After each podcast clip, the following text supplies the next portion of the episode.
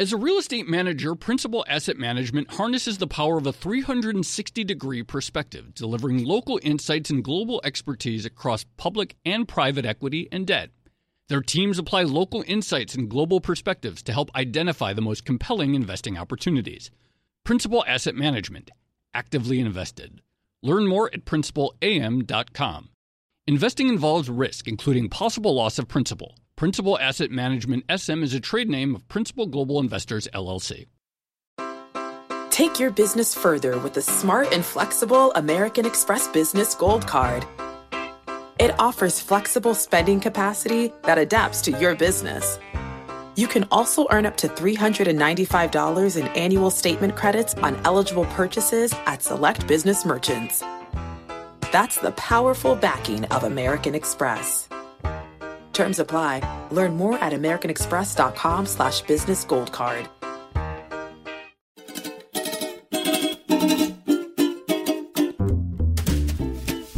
Hello, Odd Lots listeners. Of course, normally we release new episodes on Monday, but today we're bringing you a special midweek episode. That's because it's very timely one. Obviously, a lot of interest in the coronavirus and the effect that it's having on supply chains around the world. So we didn't want to wait. We didn't want to slot it in future in the schedule. We wanted to get it out now, and uh, hopefully you enjoy.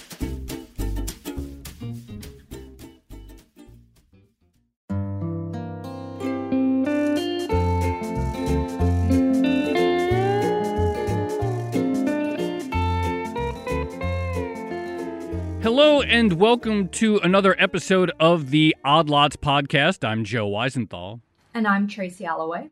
Tracy, you know what's really struck me in the markets over the last several weeks? Uh, go on. Well, obviously, the uh, crisis over the coronavirus continues to be this massive uh, story for the global economy, for China, Asia, uh, all kinds of different companies. And yet, investors, in a weird way, outside of uh, some specific names or specific currencies, still seem surprisingly, or maybe not surprisingly, but generally not that worried right now. Yeah. Um, I find this pretty amazing. So at the time that we're recording, I think the S&P 500 is still pretty close to its all-time high. And what amazes me about that is we spent two years collectively worrying about how trade tensions between the US and China were going to affect uh, global supply chains and economic growth and consumption. And we sort of followed every tiny in and out when it came to the trade negotiations. And now, when you have something, uh, the coronavirus and the containment efforts underway in China, you have something that is guaranteed to impact production and consumption in the world's second biggest economy, as well as disrupt a bunch of supply chains, and no one seems to care. Yeah, it's it's really odd. It's really surprising. It's counterintuitive. It's not what I would have guessed. Even this week, the week that we're recording it, uh, we got um, a warning from one of the sort of emblems of U.S. China trade globalization, Apple, which is heavily exposed to China on the supply chain front and heavily exposed to China on uh, the revenue front, saying, look, this quarter is going to be worse than pr- we previously expected. Factories aren't opening up uh, for our suppliers as fast as we had anticipated a couple of weeks ago. We're not totally sure when things will be uh, back to normal. Uh, not to mention the fact that uh, people are out less shopping. And, uh, you know, the stock fell about 2% uh, in the immediate wake of that, maybe because people figured this was the case already. And then the next day, the stock immediately basically erased all of those losses. So even a company coming out and saying, um, you know, this is a serious issue for us, even it's not having that much effect on them right now. I guess people are so confident that the effects will just be transitory and everyone will okay, but be back to uh, be back to work eventually.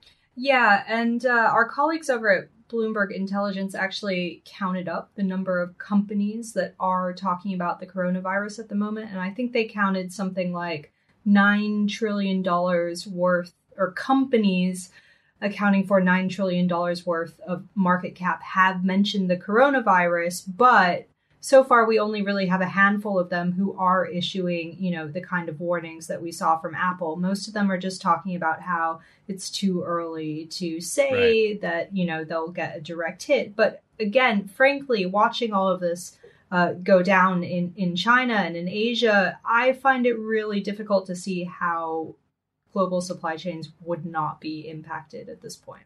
Right. So obviously, look, we don't know what the markets are going to do, and nobody does, and we'll just see what happens. But uh, I do think, and I did think, in light of that Apple warning, we really need to dive deeper into the question of supply chains because so much of the world, so much, so many companies that manufacture anything are exposed to uh, China or East Asia in some way, and getting some sort of handle on what the risks are is uh, key and what the risks, of course, to the China economy are going to be. That's also key. Uh, so that's what we're going to discuss today. Great. I think that's a good, good, good idea given the circumstances. Let's do it. All right, we have a really great guest. We've had him on the podcast, I think, a couple of times before, at least once, but I'm pretty sure uh, twice. Uh, he's Dan Wang. He's an analyst at Gavekal Dragonomics. He's talking to us from Beijing. He's a tech analyst, really knows a lot about Chinese manufacturing, Chinese supply chains, the interaction with global tech, and uh, he'll walk us through the risks posed by this virus, what we're seeing right now, as well as other risks that maybe people aren't even thinking about right now beyond the virus. So, uh, Dan, thank you very much for joining us. Thanks very much for having me on again. We've all seen the images of uh, various cities across China, either quarantined or de facto quarantined, empty streets and so forth. We know that there are numerous factories that have yet to reopen, and the uh, schedule for that is uh, remains unclear. We got the warning this week from Apple that this is going to be a hit to their performance in the current quarter. So that's known. What to you, based on your work that you're doing, looking at the uh, industry, what you've seen, what really uh, jumps out at you in terms of the coronavirus hit to uh, China's industrial economy? So I think you've uh, led uh, by saying, uh, in a really good way, by saying that basically the market seems to be brushing all of this off. I think there could be an economics way of thinking about that in just uh, you know, if you assume that the virus is going to be mostly contained in this current quarter, and you know, there's some evidence that uh, that could be the case, um, and that uh, the Chinese economy will uh, basically bounce back into the normal previous trend growth that we were all expecting. There will be some pent up demand that would be released uh, later on, and um, you know, the, the, it will be a quite bad quarter, uh, but everything gets back to trend. I think that case could be made uh, for the general macroeconomy, and that's why most people are not uh, reacting very much. But in terms of electronics, uh, I think that story would not be so simple. And that's because hmm. electronics manufacturing is uh, some of, involves uh, most some of the most complex supply chains ever. Um, you need basically a lot of different components in place in order to begin production you need uh, a thousand and one or, or, maybe even a million and one components uh, all at the right place uh, and all at the right time. And so if you have um, this delay, uh, which hasn't really resolved itself yet, I think that can ripple on uh, and cascade on throughout the supply chain all the way throughout the rest of the year uh, when it comes to basically the peak selling season, which is the Christmas season in the U.S. I think that will hmm. ripple on throughout the rest of the year. How much flexibility is there when it comes to uh, altering global supply chains for electronics companies? Because, you know, during the trade tensions, we saw a lot of people talking about, well, they'll just move production from China to Vietnam or to wherever.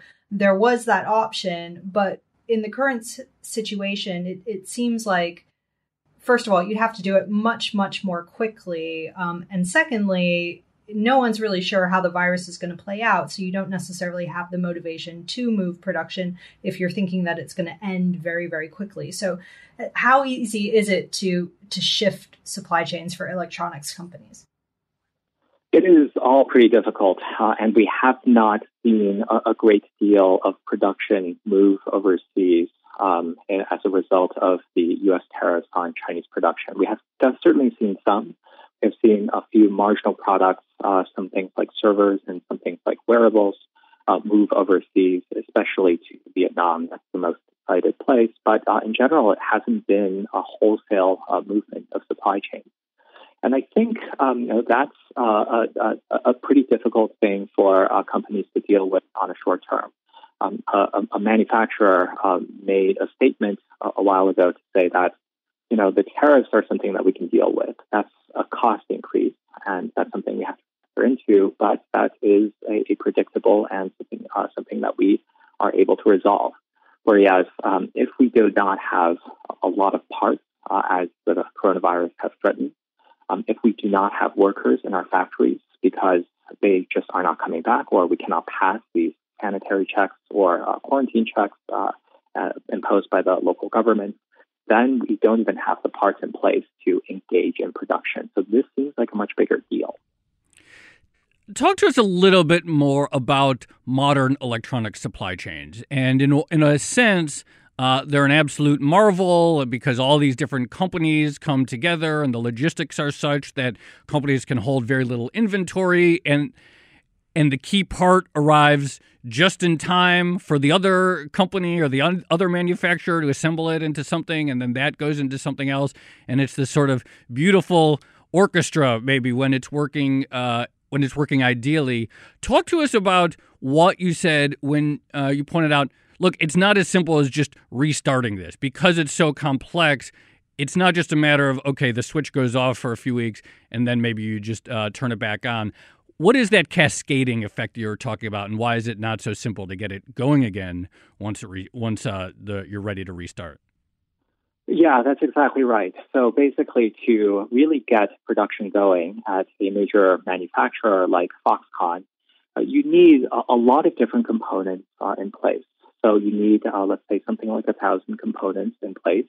You need all of the labor uh, in place also to begin staffing. Uh, you need to make sure that all of the components are um, arriving on a daily basis, uh, that um, there is uh, a lot of flow. You need to make sure that the components are of pretty good quality, and you need to make sure that the labor is of good quality. And right now, basically, none of those conditions are holding. Uh, so Foxconn has not uh, said uh, very uh, publicly very much about how many uh, workers have been able to return. Um, our estimate is that something like half of China's uh, migrant labor force has arrived back into the factories. It's going to take quite a while, probably in March or early April, for everyone to get back. And so, um, you know, I think that the larger manufacturers are probably able to deal uh, with a lot of these problems. So Foxconn, uh, in spite of uh, a lot of bad press that has received over the last decade, is still the best paying uh, of the large manufacturers. It has the best working conditions. Um, it is just really large. Uh, it employs about uh, a million people in China every year. And then the five other big contract manufacturers in Taiwan um, employ about collectively 500,000, so about 1.5 million people total uh, working on um, uh, just just directly on all, all types of electronics, but especially the smartphone. And so basically, Apple needs a lot of people uh, in place, um, and it should be able to hire uh, all of the people that it needs.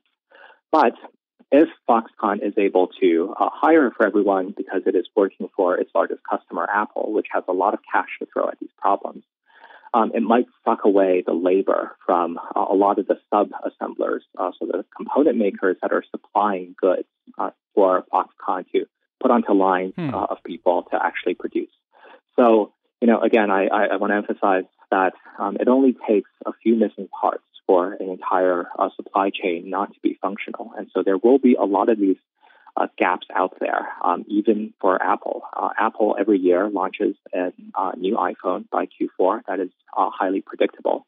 But even for Apple, it is a pretty hot affair. The supply chains are pretty tight, and uh, every week counts uh, towards Q4.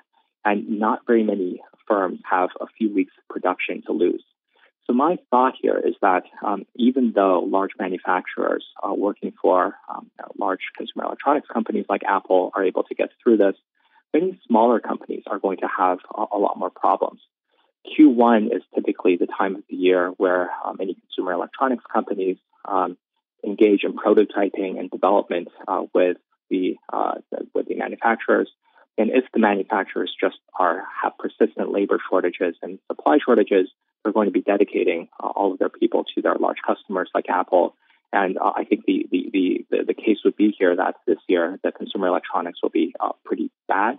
A lot of smaller companies won't even be able to launch the products they had uh, hoped to launch by the Christmas season. It's, it's, that's already probably the case, and it's going to be a stretch even for Apple.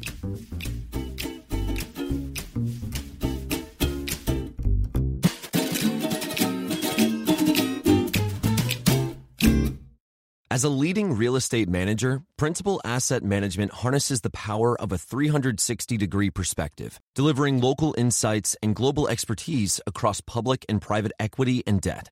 Our experienced teams are uniquely positioned to uncover compelling opportunities in today's market, giving our clients an exclusive advantage. Principal Asset Management actively invested. Learn more at principalam.com.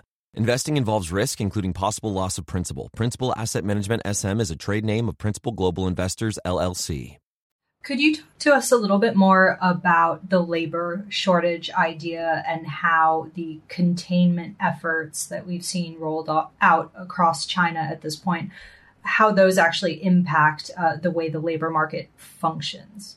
So China today has a lot of restrictions in place in who can go where. Uh, when I leave my apartment in Beijing, I have to flash this little card at uh, these uh, doormen who have are newly set up to um, exit and enter the building. Um, every uh, three blocks I go, there is someone um, taking my temperature to make sure uh, that I'm all right.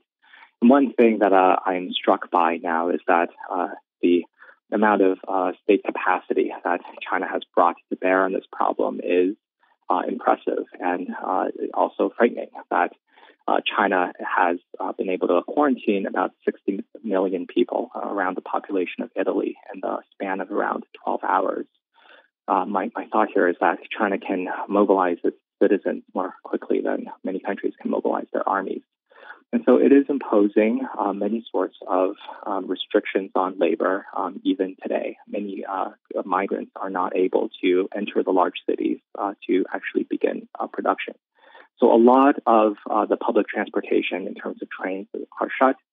A lot of uh, roads are, a lot of cars are not able to go on the road. And this is creating a lot of problems for factories that really need labor. And I think the, the biggest issue here is that there's considerable uncertainty about when um, this uh, virus could be declared eradicated and for everybody to feel safe to go back uh, to uh, their jobs. So these uh, travel restrictions could evaporate, um, let's say next week, um, or take, could take uh, something uh, longer, let's say a month, um, but it will take probably even longer for all of the flights to resume and for all of the people to feel that they can safely travel about in China and that will uh, create a lot of uncertainties. There is just a lot of human contact still required for uh, to engage in production. Yeah, and one of the things that we've seen anecdotally as well is this notion of a sort of patchwork of local and uh, national rules. So, for instance, in order to open up a factory, you know, local officials will require the factory owner to give face masks to all of its workers. But of course, there's a giant face mask shortage, and so they're unable to do that. And we've seen uh, a lot of chaos, uh, let's say, and confusion uh, when it comes to what the rules are and what they are not when it comes to uh, work environments. Right. Ken, uh, trying to deal with that right around the holiday and uh, you know the huge uh, moves extraordinary. Dan, is there a compounding effect of the delays such that okay, uh, you know I know that at one point the goal was okay reopen by February 10th. That didn't happen in many cases.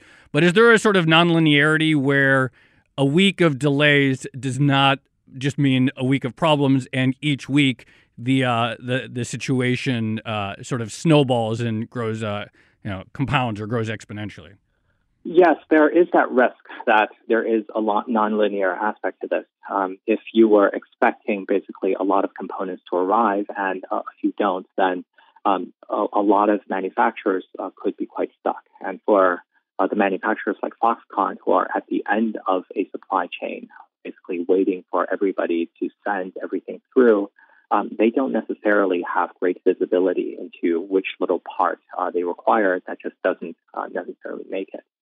So um, every time there's an earthquake uh, in Japan, um, it reminds us, uh, the, the, reminds the world about how uh, dependent uh, the entire world is on per- perhaps a particular factory making a particular widget. And so um, these things can be a little bit unpredictable. But I think the the I think the, the, the, the, large companies like Apple realize that um, at this point, and I think everybody is going to be in a scramble in the coming weeks to really understand how deep the supply chains are. Uh, another issue for Apple right now is that Apple sends a lot of engineers from its uh, headquarters in Cupertino to come over to China and then actually monitor, uh, station these engineers and monitor the progress that these component makers have uh, for quality assurance and product development purposes a lot of those flights are canceled, and I expect that Apple is only able to send a trickle of staff uh, over to China to actually uh, monitor uh, all of that production. So there are a lot of these risks out there. Uh, Dan, talk to us a, a little bit about, uh, I guess, the big picture long term impact when it comes to China's technology ambition. So I think the first time we had you on this podcast was to talk about the Made in China 2025 initiative, where China is really trying to bulk up its own technology expertise. Would you expect something like the coronavirus outbreak to have a long term impact on those efforts? Uh, certainly, I think it will uh, push greater geographic diversity. Uh, I think that um, the, the, the, the events of the last two years have shown that companies are highly dependent on China for production. I think many companies are thinking more deeply about uh, what geographic diversity actually means. So previously, we, we thought that geographic diversity, um, you know, is important in case there's a flood or an earthquake, which are fairly localized events. And so, if you want to basically have a more robust supply chain, you should locate a lot of your factories just geographically quite far away from each other. And I think the events, at least of the last uh, year, have shown that um, when President Trump has uh, imposed uh, tariffs on Chinese goods, that there is a political element. Um, so even if you produce in northern China and then uh, southeastern China, you may necessarily, you might still be hit by a lot of these same risks. Now, whether uh, and how it impacts uh, China's technology development I think it is going to make it a little bit more difficult for China to do everything that it would like. Um, at the very least, it is turning uh, some uh, foreigners and expats uh, off the idea of living uh, for uh, most of the time in uh, places like Beijing and Shanghai.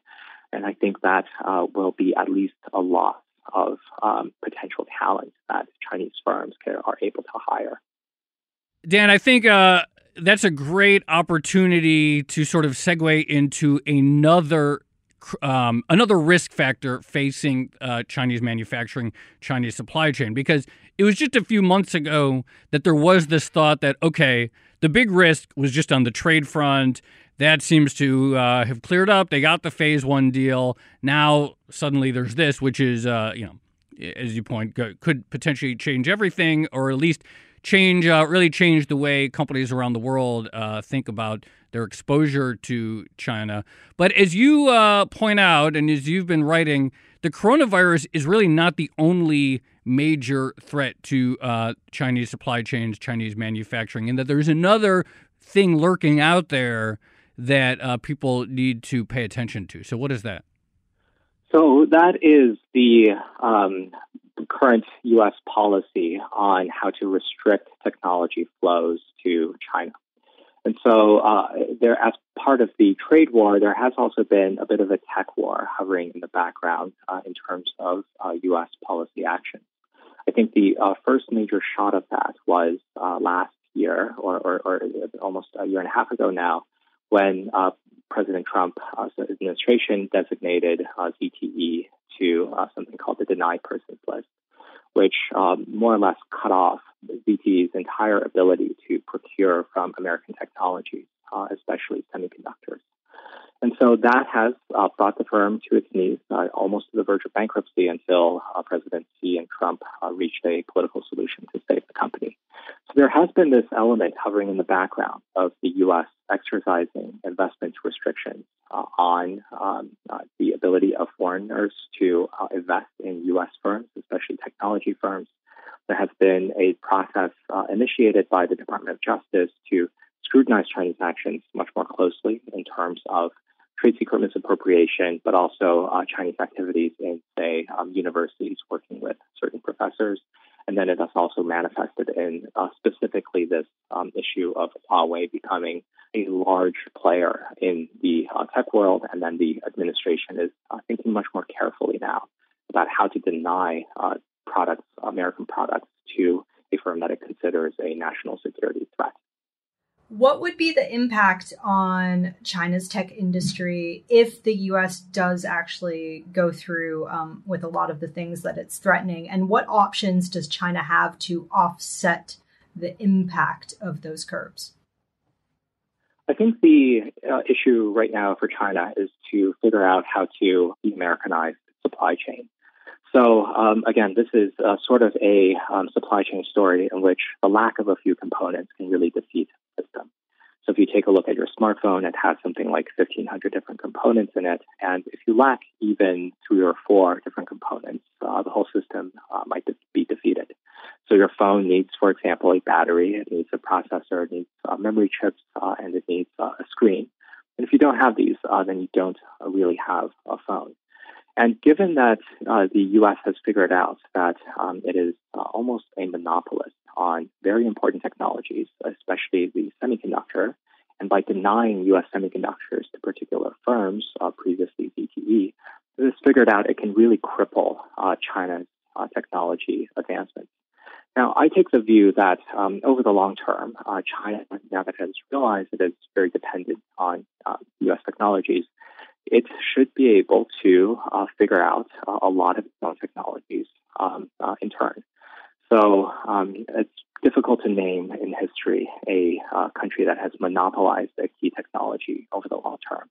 So in the 18th century, when the UK was the leading industrial power at the time, and when they tried to export control certain textile um, mills uh, and machinery to the US, the rising power, certain people just memorized a bunch of mill designs, uh, gone onto a ship, and then went to the US. So one of these people is uh, Samuel Slater, um, who's known uh, in the UK as Slater the Traitor and um, stateside as uh, the father of the U.S. Industrial Revolution, a lot of knowledge just consists in people's heads uh, and um, transfers. I used to work in Silicon Valley.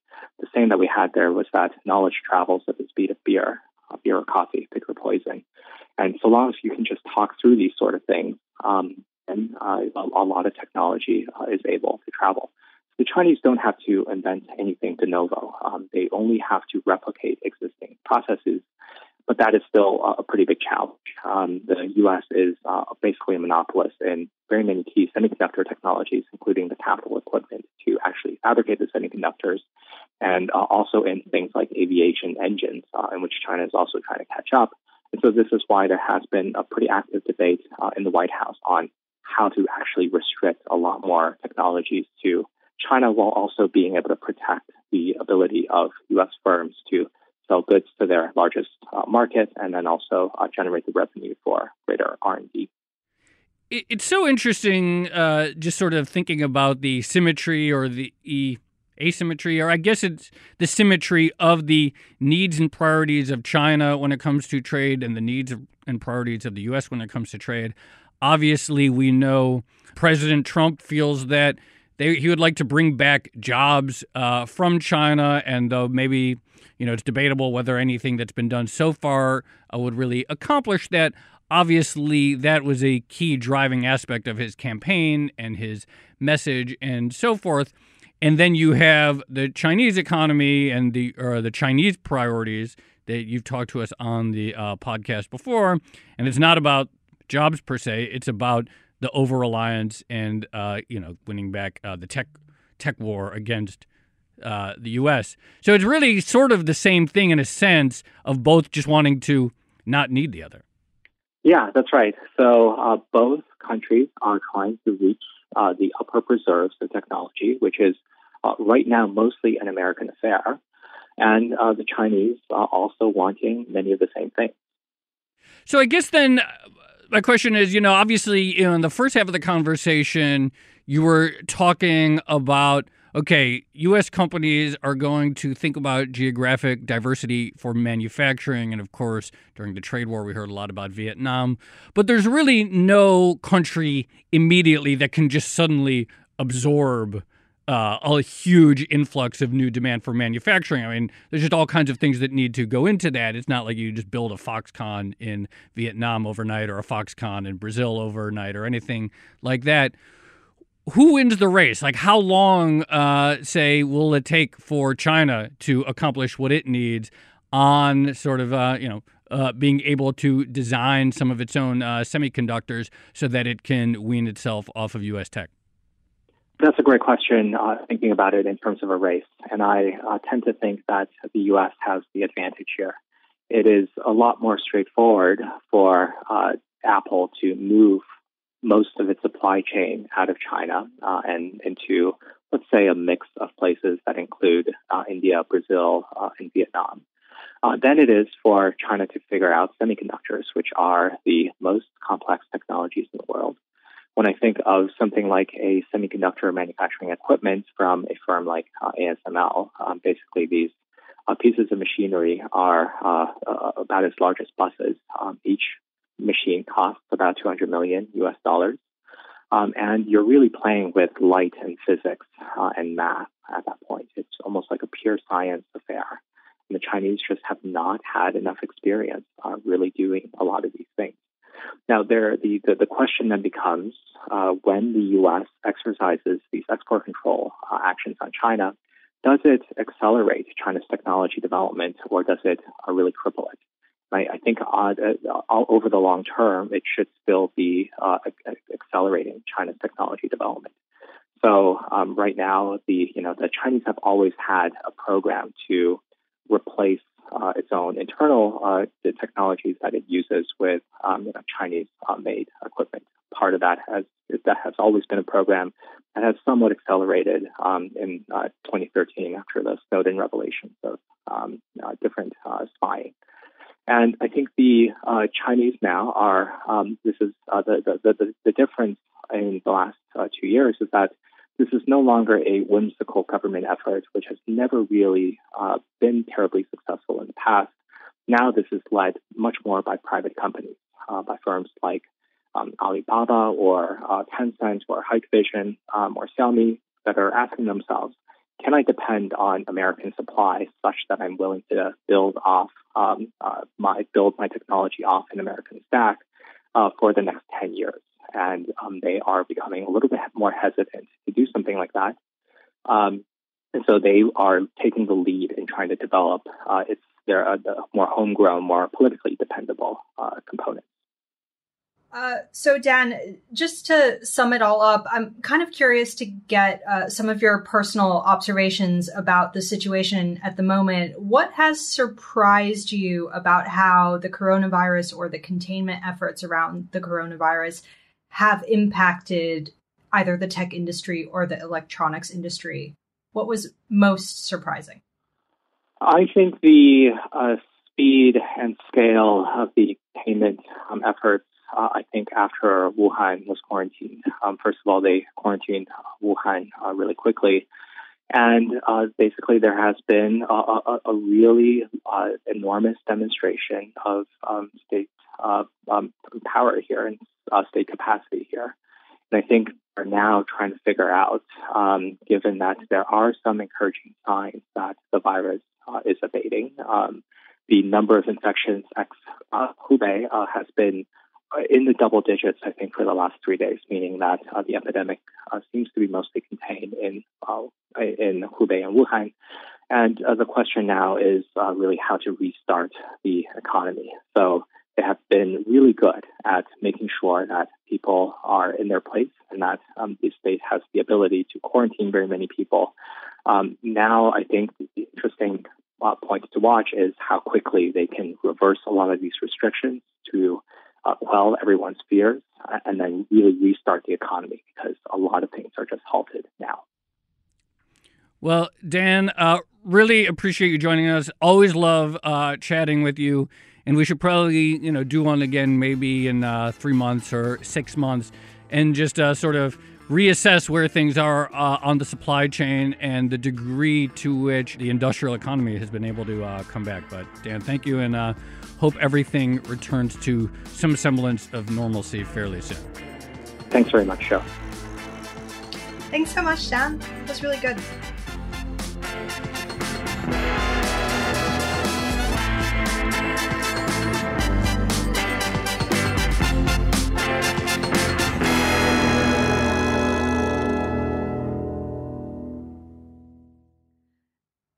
So, Joe, I found that conversation really, really interesting. It's nice to dig deep into the supply chain issue. And I do think there seems to be a sense out there that they can be very flexible and they can be reoriented as needed. But as Dan pointed out, they, they're actually quite complex and it takes time to move these yeah. things.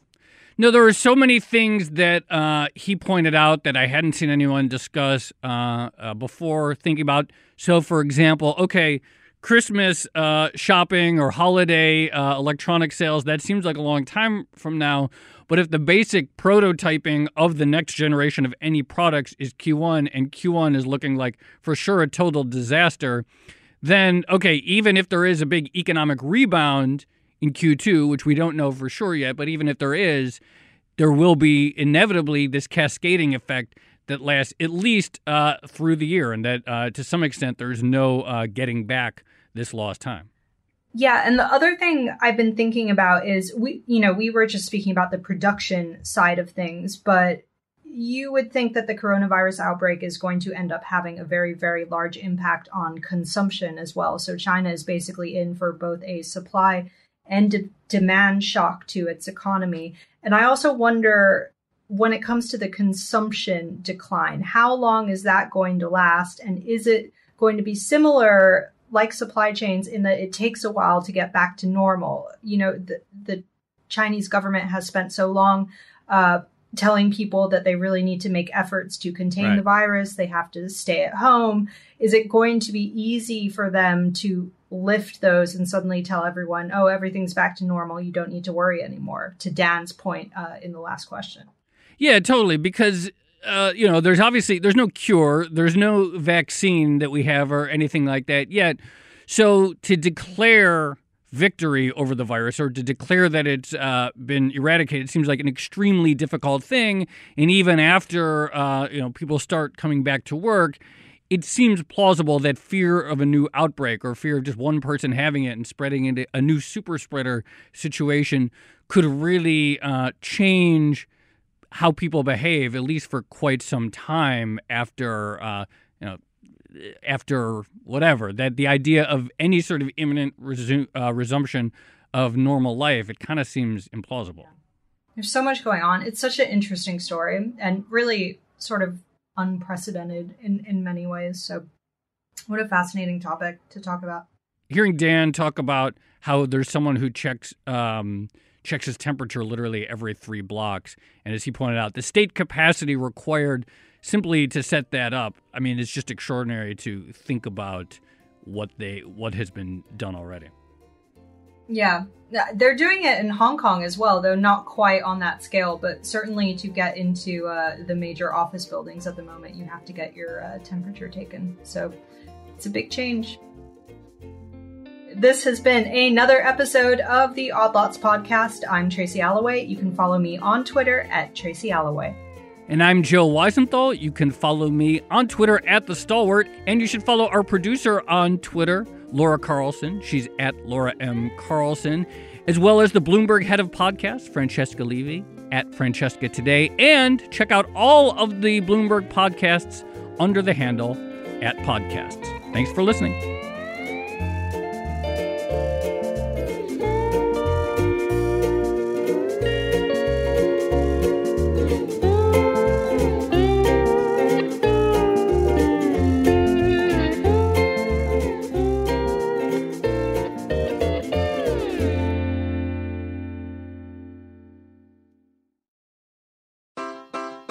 Your business further with the smart and flexible American Express Business Gold Card. you can earn four times points on your top two eligible spending categories every month, like transit, U.S. restaurants, and gas stations. That's the powerful backing of American Express.